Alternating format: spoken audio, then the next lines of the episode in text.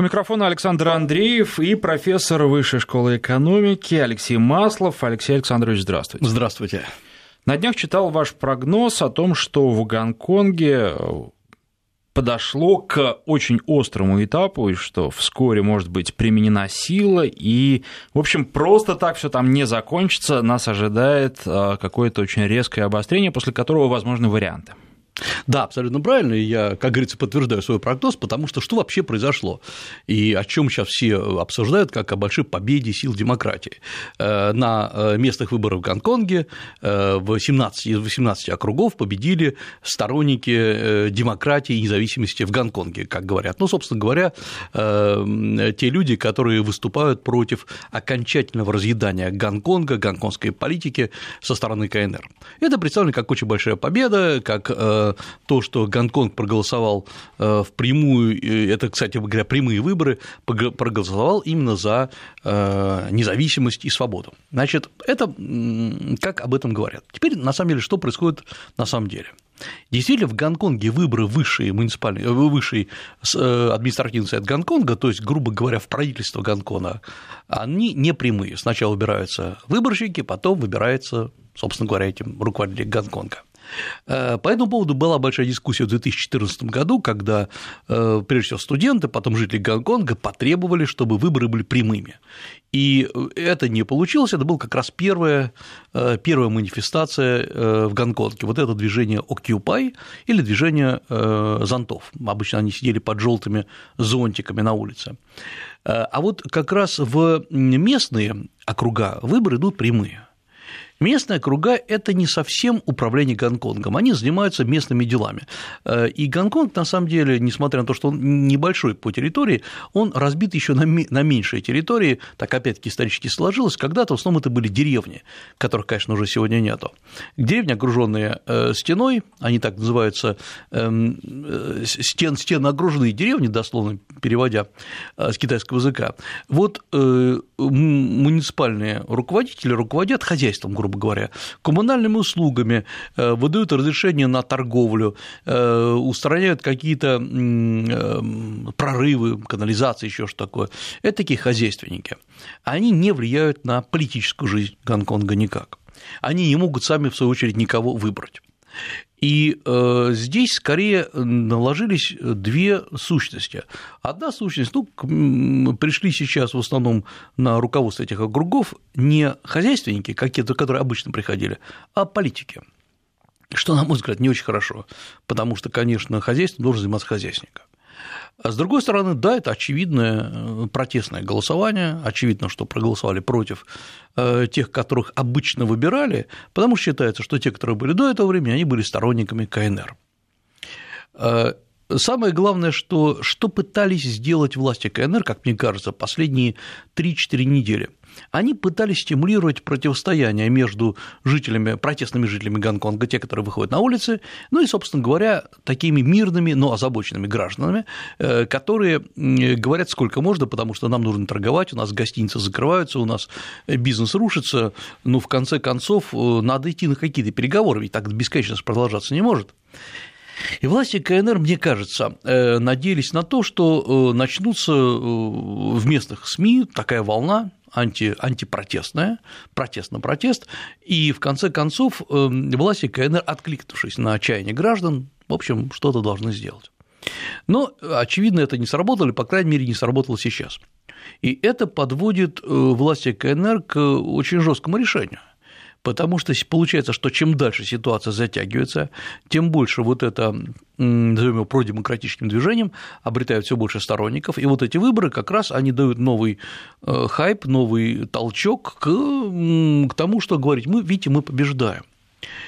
Э, самое главное, тут же откликнулись э, США, тут же откликнулся Тайвань, сказал, ну вот видите, вот, вот люди сами выбирают, кого, как им дальше жить.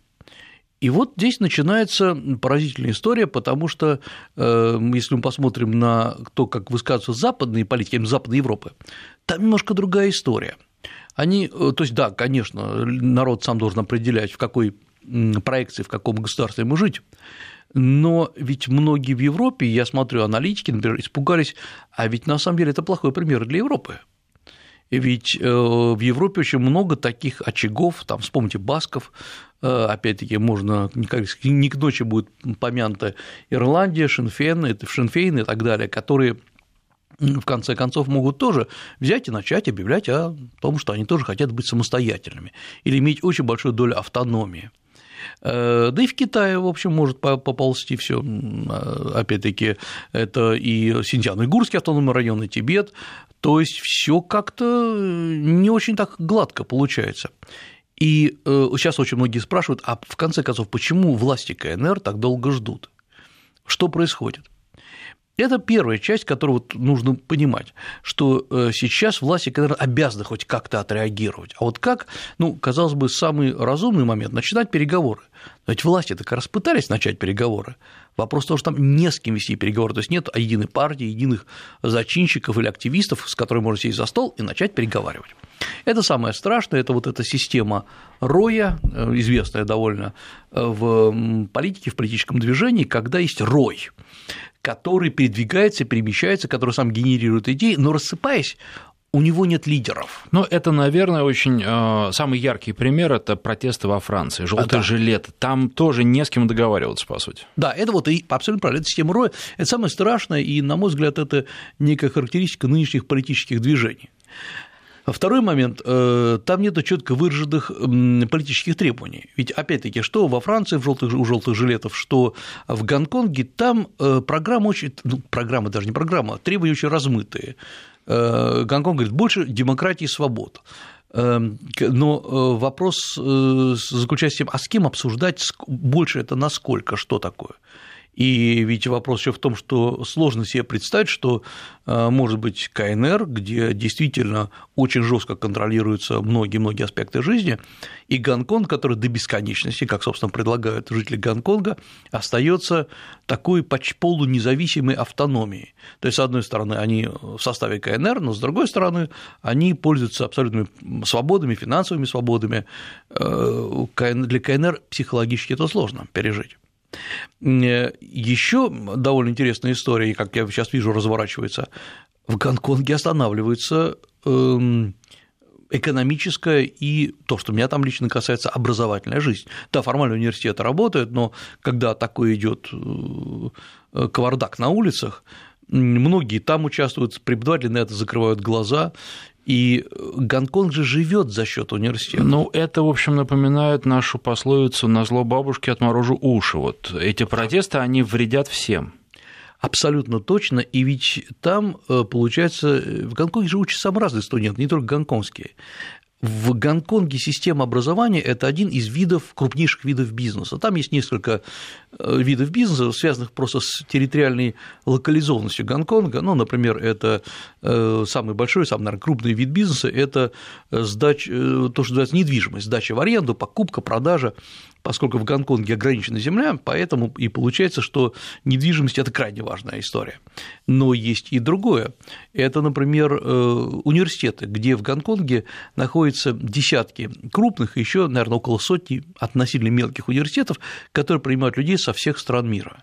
И правительство Гонконга выделяет Гонконгу, э, гонконгским университетам деньги, ну, чтобы поддерживать вот этот вот э, климат э, такого гонконгского образования.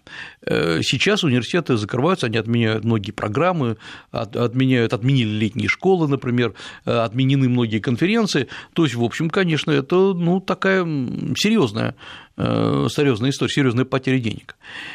Но есть и другая сторона вопроса.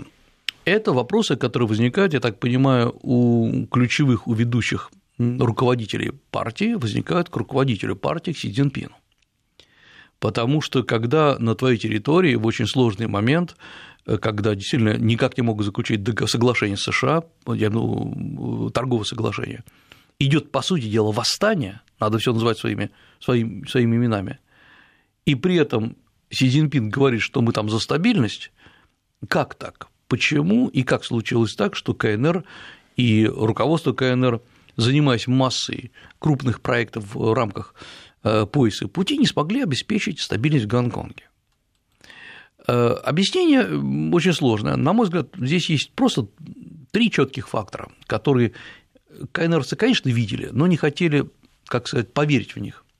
Первый фактор – это, конечно, фактор того, что Гонконг, в Гонконге сформировалась своя идентичность. Жители Гонконга – это гонконговцы. Э, они не только китайцы, я напомню, там живет очень много э, арабов, арабского происхождения, индусов, индийцев, живет много индонезийцев, то, собственно говоря, такой мультикультурный город, мультикультурное образование. Они говорят, мы гонконговцы.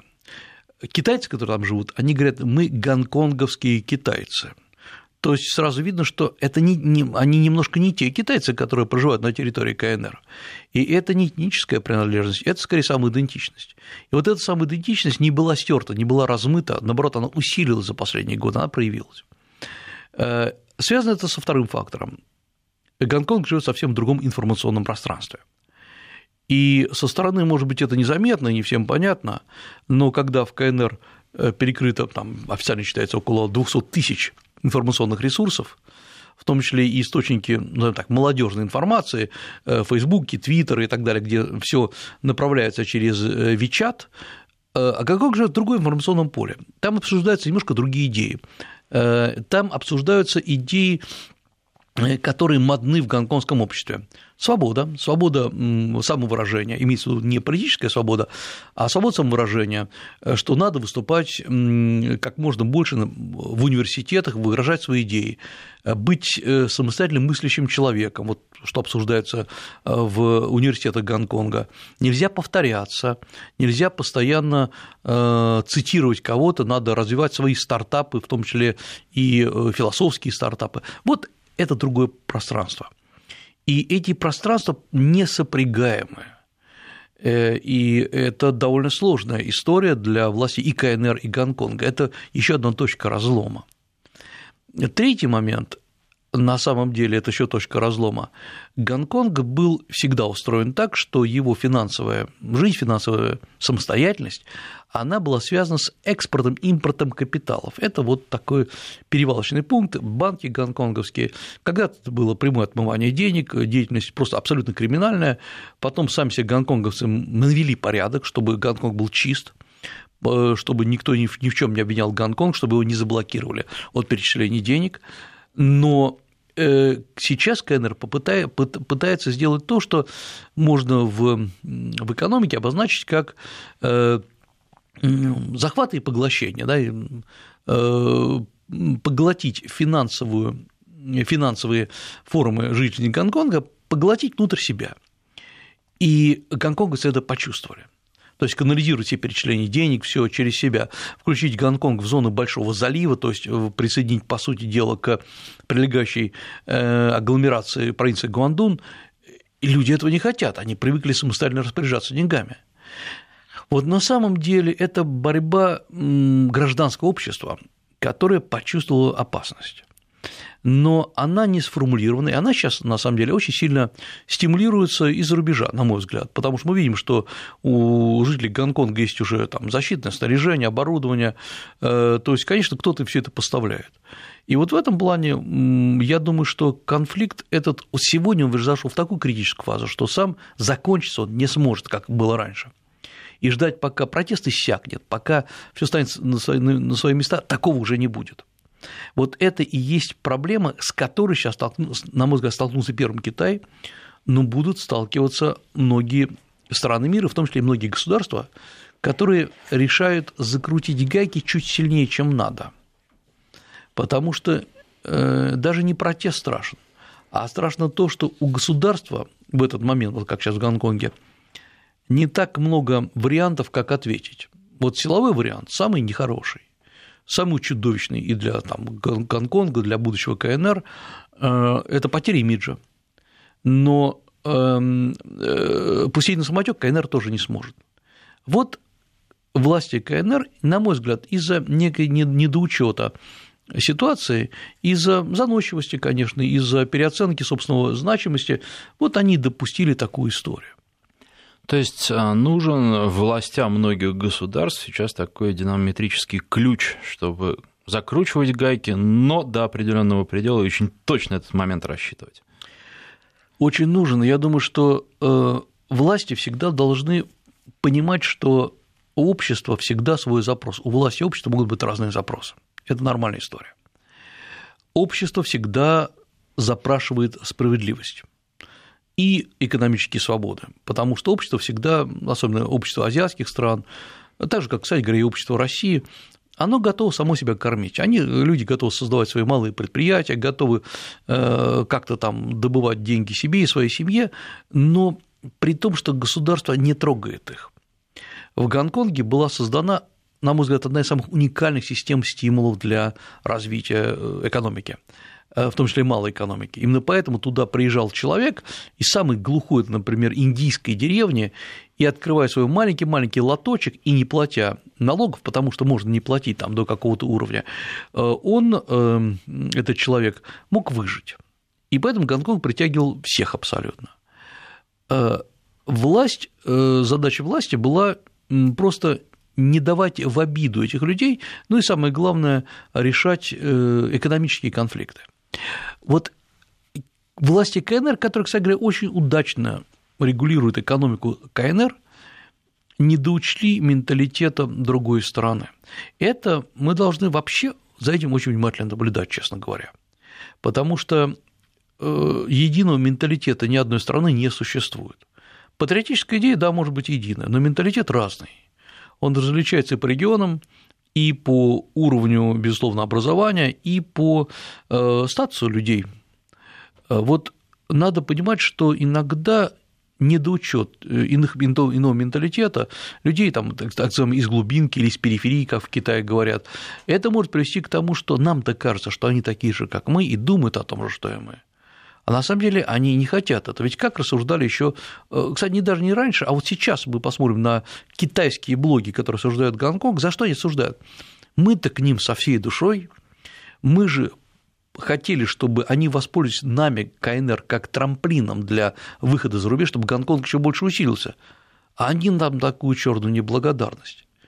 И вот эта обида, она звучит во многих выступлениях, э, в том числе и там, некоторых партийных чиновников, но ведь недоучет, есть недоучет того, что Люди хотят, для некоторых людей ценности э, свободы, опять-таки не абстрактной свободы, а свободы предпринимательства, свободы читать то, что они хотят, это важнее, чем какой-то э, экономический трамплин.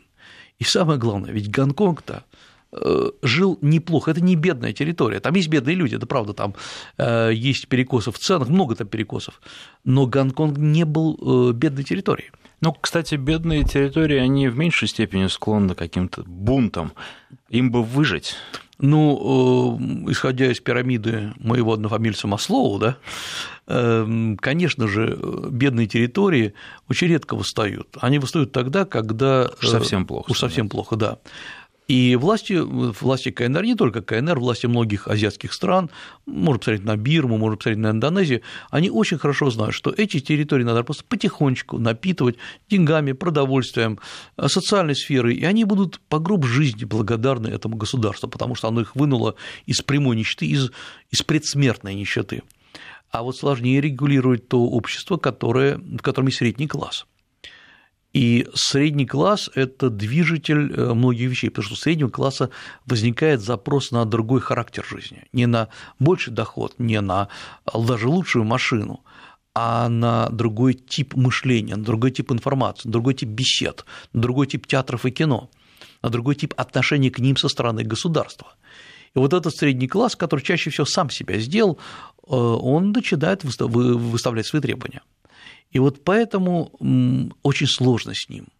Э, ну и требования бывают не совсем адекватные у этого среднего класса, потому что тоже он иногда теряет берега. Знаете, я честно скажу, любые требования по отношению к государству неадекватные, любые абсолютно. Э, так уж сложилось. И задача государства э, ввести эти требования в рациональное русло. А, но не всегда государство способно наладить диалог, ведь проблема как раз в том, что в КНР, что государство считало, что диалог идет, что он есть, а его, оказывается, нету. Э, и КНР же постоянно вот до в этих событий говорил, что в Гонконг постепенно э, вливается экономически в экономику КНР, все нормально, при этом мы соблюдаем, мы действительно бережем их там финансовую систему. А почему они, кстати, берегут финансовую систему, здесь тоже очень важно понимать. Дело в том, что, может, об этом мы сегодня еще успеем поговорить, это вообще ключевой вопрос. Гонконг, доллар Гонконга включен в пул конвертируемых, свободно конвертируемых валют. Вот эти 15 валют, которые есть в мире, тогда включен и гонконгский доллар. Гонконгский доллар в этом смысле напрямую привязан к доллару США. И в этом плане уничтожить гонконгский доллар, то есть, а, по сути дела, это уничтожить финансовую систему Гонконга, означает отключить э, себя от, э, в общем, целого, там, целой области финансовой системы. И здесь, может быть, я вот как раз, коли мы об этом заговорили до перерыва, я хотел бы начать интересную довольно тему, которая прошла, мне кажется, мимо нас. Эм, это финансовая система КНР, как она влияет на мир, в том числе на Россию. Э, ну, довольно известна новость, которая прошла там несколько месяцев назад, о том, что когда КНР девальвировала э, свой юань, э, российский бюджет, поскольку мы храним деньги в частично наши авуары в юанях, мы потеряли несколько миллиардов долларов. Эм, и сразу стали обсуждать, а предупреждал ли КНР о том, что будет девальвировать. И, на мой взгляд, вопрос не в этом. Вопрос в том, что глубинно в России, в том числе на высшем уровне, не понимают, как построена финансовая система КНР и как с ней общаться. Ну и, наверное, это мы уже обсудим в, во второй части нашей программы после выпуска новостей на наших волнах. Напоминаю, что в студии профессор Высшей школы экономики Алексей Маслов.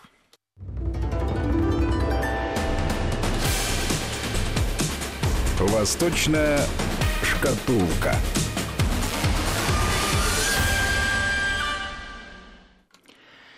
Профессор Высшей школы экономики Алексей Маслов и Александр Андреев, и финансовая система Китая. Да. Как она устроена, какова она, что в ней трудно понять. Она совершенно точно не подвержена всем ветрам, как другие финансовые системы а, партия, если можно так сказать, очень четко мониторит ситуацию и вносит свои коррективы, в том числе следит за валютным курсом. Американцы очень недовольны этим, часто об этом говорят, но сделать ничего не могут.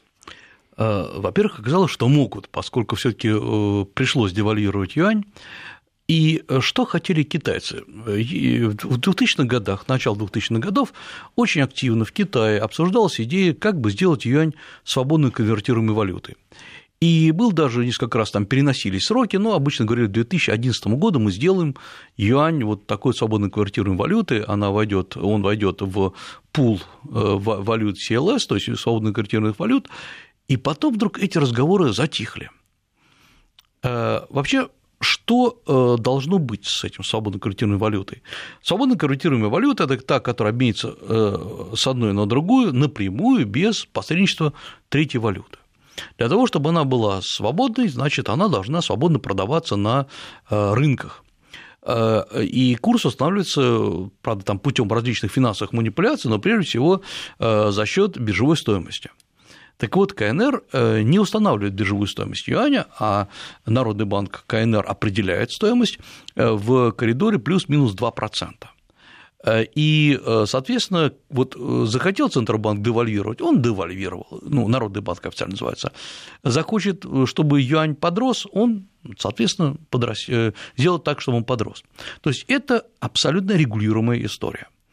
Казалось бы, очень хорошо, есть некоторая, некоторая стабильность. Но из-за этого предсказать курс юаня сложнее, чем биржевой курс. Потому что у нас ну, есть какие-то системы биржевой аналитики, э, чаще всего они относительно точные, то есть, проще говоря, вверх или вниз можно предсказать. Но когда мы видим, что в Китае э, долг э, к ВВП, госдолг к ВВП составляет более 50%, что гигантская сумма, что многие регионы должны э, Китая, должны центральные бюджеты 400% от своего бюджета, то есть 4 бюджета, 4 конца, как у нас говорят, э, это ненормальная финансовая система. Теоретически вам скажут, вы знаете, она должна обвалиться вот завтра. Но она не обваливается, потому что юань, курс юаня и, соответственно, политика банков китайских регулируется Центробанком Китая. Э, выводить в этой системе юань на уровень свободной конвертируемой валюты просто опасно и невыгодно. И я все ждал, что же КНР придумает, потому что, казалось бы, очень важно, очень приятно иметь э, свою свободно конвертируемую валюту. Вот это, ну, какое-то признание стабильности страны. Ну, как, по крайней мере, конечно же, если там есть э, валюты э, Гонконга, как свободно конвертируемая, ну, Китай уж, конечно, по своей мощи побольше, чем Гонконг. Почему нету? Потому что, и вот здесь мы должны четко понимать, что Китай очень упорно создает абсолютно параллельную альтернативную финансово банковскую реальность. Э, он не хочет подключаться к той системе, потому что вся идея Китая – это избавиться от зависимости от системы, которую Китай не создавал, не только финансовую, международную систему, систему зависимости от э, различных организаций типа э, ВТО, создать, как Китай пытается создать свою систему банков, свою систему перевозок, вот вам одна из идей одного пояса, одного пути – поэтому и присоединяться к существующему систему, системе свободной конвертации валют Китай это, для Китая это просто потеря времени. И вот в августе этого года Китай делает следующий шаг, который, на мой взгляд, просто должен изменить правила игры. Китай объявляет, что будет э, создав... уже создает свою виртуальную валюту, э, свой, в кавычках сейчас, биткоин, он будет государственно регулироваться – потому что у государства уже готово все, потому что в Китае действительно, по-моему, 80% платежей идут в электронном виде. Китай создал как минимум две мощных работающих системы э, электронных платежей. Это система Alipay и система WeChat Pay, то есть привязанная к двум технологическим гигантам. И Китай сообщил, что, в принципе, валюта будет работать, китайская валюта электронная, так же, как и обычная, но самое главное, обычная валюта будет постепенно изыматься из оборота э, что даст абсолютную прозрачность всех перечислений, ну и самое главное, Китай будет распространять эту систему электронных платежей на весь мир, потому что, опять-таки, у Китая есть для этого и уже выходы, и наработки, и способности, и тогда вот, как только Китай объявил, он сказал, что это будет вскоре, и работа очень активно идет, мы видим, что становится сейчас на места, почему сама вся идея, почему Китай так хотел, чтобы другие страны, в том числе Россия или, например, Бразилия, чтобы расчеты были только в национальных валютах. Когда все говорили, как это здорово, мы именно доллара торгуем, то есть мы укрепляем нашу валюту, или вот сегодня Эрдоган, как я заявил, выбросьте доллар, э, торгуйте напрямую э, только в турецких лирах, Э, это такая, казалось бы, классная система, все мимо, торгуем, не, не тратим деньги на конвертацию, не укрепляем тем самым доллар. Ведь оказывается, что э, отвязываясь от системы долларовой, свободно конвертируемой, Китай пытается привязать к своей системе, которая построена немножко на других принципах. Это те же самые расчеты. Это те же самые, опять-таки, в кавычках, биткоины, потому что биткоин – это один из, э, одна из систем виртуальных расчетов. А, но самое главное, эта система, в отличие от систем биткоинов, где а, а, анонимность является одной из стандартов таких систем, Китай делает систему абсолютно прозрачной, все контролируется государством. И майнинг э, производится тоже государством, это тоже довольно интересно. Э, то есть есть, есть система майнинга. Кто, кто, кто знает, тот поймет. И э, получается, что Китай пытается всех своих партнеров, будет пытаться привязать к новой расчетной системе. Э, как на это реагировать? Ну, это, конечно, дело крупных финансистов, самого главного крупного бизнеса. Я думаю, что поведение США, которое мы видим за последний э, год в отношении Китая, они, э, это поведение в том числе объясняется вот этими стандартными, стандартами, которые пытается установить Китай. То есть мы должны были ожидать от Китая введения, по сути дела, новой расчетной системы. Ну и я думаю, что Китай не откажется их планов, скорее всего, это просто такая задержка на пути, э, э, поскольку быть постоянно в системе, которая создана не Китаем, Китай не хочет. Вот это вот надо хорошо понимать. Есть еще один вопрос, который я хотел бы сегодня обсудить, и который тоже касается э, самостоятельности, попытки установить самостоятельность Китая, это система образования китайская. Мы тоже сейчас очень много рассуждаем об образовании, и мы находимся в сложной, на мой взгляд, ситуации, хотя образование российское не так плохо, как иногда его представляют, э, Проблема в чем? Проблема в том, на мой взгляд, главная проблема в том, что мы, отказавшись от советской системы, перешли, попытались перейти на западную систему образования, на баллонскую систему, но э, при этом не смогли избавиться от многих вещей, которые нам достались от советской системы. То есть получается такой тени толкает, тут надо либо-либо. Китай никогда не отказывался от своей системы, причем он ее очень активно реформировал. Самое главное то, что смел сделать Китай, и, на мой взгляд, это величайшее достижение абсолютно Китая, он сделал свою систему образования привлекательной для иностранцев. Поток иностранных студентов в Китай огромен просто, э, и э, он э, дает, в том числе генерирует очень большой финансовый прирост. Например, вот по 2017 году, пока вот 2018 год там театр не почитан до конца, обучалось в Китае иностранных студентов, вдумайтесь в эту цифру, 430 тысяч человек. В 2018 году это около 500 тысяч, 430 тысяч человек. Это, это очень, не нужно сказать, что это много, ничего искать они принесли китайской казне почти полтора миллиарда долларов. А, потому что многие говорят, вы знаете, нет, Китай же сам выделяет стипендии, поэтому это затраты системы. Нет, нет, нет. Да, Китай выделяет стипендии, все правильно. Но Китай сумел э, заставить очень многих мальчишек и девчонок во многих странах мира, в том числе в России, мечтать о том, чтобы поехать в Китай, провести там прекрасные 4 года в бакалавриате или 2 года в магистратуре, и Э, они приносят деньги. Правда, одновременно китайские студенты, уезжая в Европу, уезжая в США, э, они, так сказать, импортируют китайское образование. Вот если в Китае втекло полтора миллиарда, то есть Китай вытекло 6,5 миллиарда, 6,2 миллиарда долларов. То есть они вкладывают еще больше. Но опять, это частные деньги, это не государство за них платит. Поэтому Э, конечно, сразу у меня возникает очень много вопросов по поводу э, России и китайцев. У нас сейчас э, обучается приблизительно от общего числа иностранных студентов, которые учатся в России, это китайцы составляют 7,2%, 7,2-7,3%. Причем эта цифра не растет и не падает, она зафиксировалась. Большинство из них учатся, конечно, на госстипендиях. Э, Россия много выделяет госстипендий, совокупно по всей России выделяется для всех иностранцев около 15 тысяч стипендий, вот из них значит, забирают какое-то количество китайцев. Эм, казалось бы, это затратный механизм. На самом деле нет, я считаю, что это очень правильно делается, потому что э, надо приучать и к своим стандартам, технологическим стандартам, обучать русскому языку, это, это правильно, в принципе. Но Китай сумел, начиная… Сделаем совсем небольшую да. паузу. Вести ФМ. Но Китай сумел? А, но Китай сумел, сначала вкладывая деньги, приглашая тоже безумное количество иностранных студентов, сумел э, превратить это в доходную отрасль.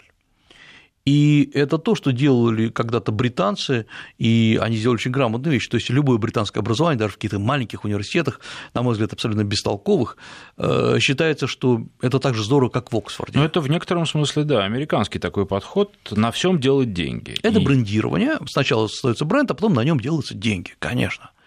Э, китайцы тоже вложили и сейчас на этом делают деньги. И вообще рынок образования в Китае, рынок высшего образования в Китае оценится почти в 23 миллиарда долларов. Это столько, сколько денег там крутится. Это и государство вкладывает, и вкладывает студенты, то есть с Россией просто даже не сравнить. Ну, это масштабы американского рынка, скажем так. Э, вот Э, многие пытались отщипнуть от этого пирога, но китайцы делают это очень грамотно. То есть вы хотите, тоже очень важно, на мой взгляд, Китай не боится, что на территории Китая открываются иностранные университеты. Потому что Китай настолько усилил свои университеты, что, пожалуйста, вот университет, там, Нью-Йоркский университет открыл в Шанхае свой кампус, университет Ноттингем открыл свой кампус, это британский университет, несколько немецких университетов, голландские университеты, по-моему, там около 90 университетов, больших и малых, открыли свои кампусы. Российский университет, э, тоже Москва МГУ, открыл совместный кампус с Пекинским политехническим университетом в городе Шэньчжэнь. Пока он, конечно, в стадии такого стартового развития, там учится чуть больше 500 человек, но, тем не менее, это неплохо. Вот это говорит э, показывает, на мой взгляд, совсем другой Китай. Мы привыкли думать, что Китай закрытая страна, что там очень сложно что-то сделать, что, как мы, я сегодня еще говорил, ограниченная информация, это так, конечно. Но Китай делает одну очень важную вещь. Сначала он создает очень мощную свою отрасль промышленности, образование – это отрасль промышленности, а потом берет и на этой отрасли создает конкуренцию своим же китайским университетом. И китайский университет начинает подтягиваться. Я когда беседовал с проектором одного из самых крупных университетов Цинхуа, пожалуй, ведущий, самый ведущий университет Китая, университет номер один, и он так мне сетовал, говорит, вот когда пришли эти британские, американские монстры, э, нам стало сложнее, потому что, ну, во-первых, они предлагают абсолютно отлаженный механизм подготовки э, студентов по техническим специальностям, лаборатории, э, формы там, проверки знаний, контроля за качеством знаний. И мы стали у них учиться, стали переучиваться, мы стали а вот это, кстати, э, на мой взгляд, ну, по моим наблюдениям, то, что для китайцев э, часто сложнее всего работать по другим схемам, потому что у них есть некое свое представление о том, как нужно делать, и переубедить их э, изнутри как-то невозможно, только, видимо, с помощью такого вот мощного давления и конкуренции. Абсолютно точно, и китайское руководство это знает, потому что китаец, он, грубо говоря, украл или подсмотрел какую-то вещь, интегрировал его там, в, свою, в свой механизм, в свой университет, и вот он спокойно так вот на ней живет, спокойно, все хорошо, ему говорят, вы должны развивать отношения с другими университетами, вот вам под это деньги. Он говорит, хорошо, вступает в долгую переписку, все как Николай, не особо не идет вперед, и вдруг в прямом смысле на соседней улице открывается какой-нибудь Нью-Йоркский университет, и он начинает чесать в голове. Почему? Да потому что э, конкурентная среда, да, в Нью-Йоркском университете дороже обучаться, но вы получаете там диплом Нью-Йоркского университета, вам читают американские или там, в любом случае иностранные преподаватели, и это все как ни странно, заставляет людей сравнивать университеты с собой. Понимаете, ведь многие университеты, они очень хороши, очень велики в рамках э, закрытой изолированной среды. Но когда их начинают сравнивать, я имею в виду сейчас даже качество знаний – это часть университетского образования. Университет всегда строится вокруг духа, вокруг школы, которую нельзя взять и щелчком пальцев создать там не за 10 лет, не за 20 лет, не тем более там за несколько лет. Университеты создают вот этот дух, эту среду в течение десятилетий. И когда студент попадает, он попадает не только в систему получения знаний, он получает в систему эм, определенную социальную среду, э, в психологическую атмосферу. На этом базируются вот эти так называемые старые университеты. И старые университеты, вот, например, тот же самый Ноттингемский университет, когда он экспортирует свое образование, то есть переносит часть себя э, в Китай, он сразу э, переносит, старается принести, по крайней мере, и эту среду. И э, китайский университет, ага, понимают, да, здесь начинается вот эта конкуренция. И, а здесь а конкуренция здесь велика, потому что э, вот до последнего времени ежегодно рост э, образования в Китае, рост доходов, точнее, от образования составлял 6,5% в год. Это соответствовало росту ВВП. Сейчас, как предполагается, рост образовательных услуг и а, финансовых, финансовой отдачи будет составлять 3,5%. То есть он уменьшится. Почему? ВВП падает. То есть мы видим определенную корреляцию между тем, как Китай растет вверх или вниз, и как образование, доходность вверх или вниз. Соответственно, что получается? Рынок становится более высококонкурентным, то есть меньше уже пространства, где можно заработать. И поэтому выигрывает тот, кто предлагает э, в том числе лучшую карьеру для своих выпускников. И в этом плане, на мой взгляд, Китай сделал пошел на очень серьезный шаг, когда допустил иностранные университеты на территории Китая, но что они принесли? Есть, и я сам лично это видел, очень много э, совместных лабораторий британско-китайских, американо-китайских, немецко-китайских лабораторий по высоким технологиям. Эм, там говорят, ага, китайцы там, небось, приглашают специалистов, и потом все это дело украдут. Ну, во-первых, во-первых, да. А во-вторых, в конце концов, есть некоторые разработки, которые важны и иностранцам. Ну, например, я поясню. Э, У нас Фарма... минута остается. Да, да, фармакологическая лаборатория, где китайцы представляют свою базу, разработка идет совместная, и какой-нибудь крупный швейцарский концерн потом разработки интегрирует свои лекарства. Выгодно всем. Так что в этом плане я думаю, что одна из сил Китая, сил Китая в том, что он не боится допускать иностранцев в свою э, экономику, в том числе экономику знаний. В этом как раз может быть одно из э, рычагов для развития будущего. Ну что ж, посмотрим, как это все будет развиваться, потому что минусы, наверное, в таком иностранном образовании, в допуске иностранцев к образованию тоже есть. И вот все ли э, китайский большой брат контролирует, все ли он просчитывает, как в случае с Гонконгом, с которого мы Оказалось, начали. не все, да. Да, поэтому посмотрим, поживем, увидим. Но тем не менее крайне интересно. Спасибо, профессор Высшей школы экономики Алексей Маслов.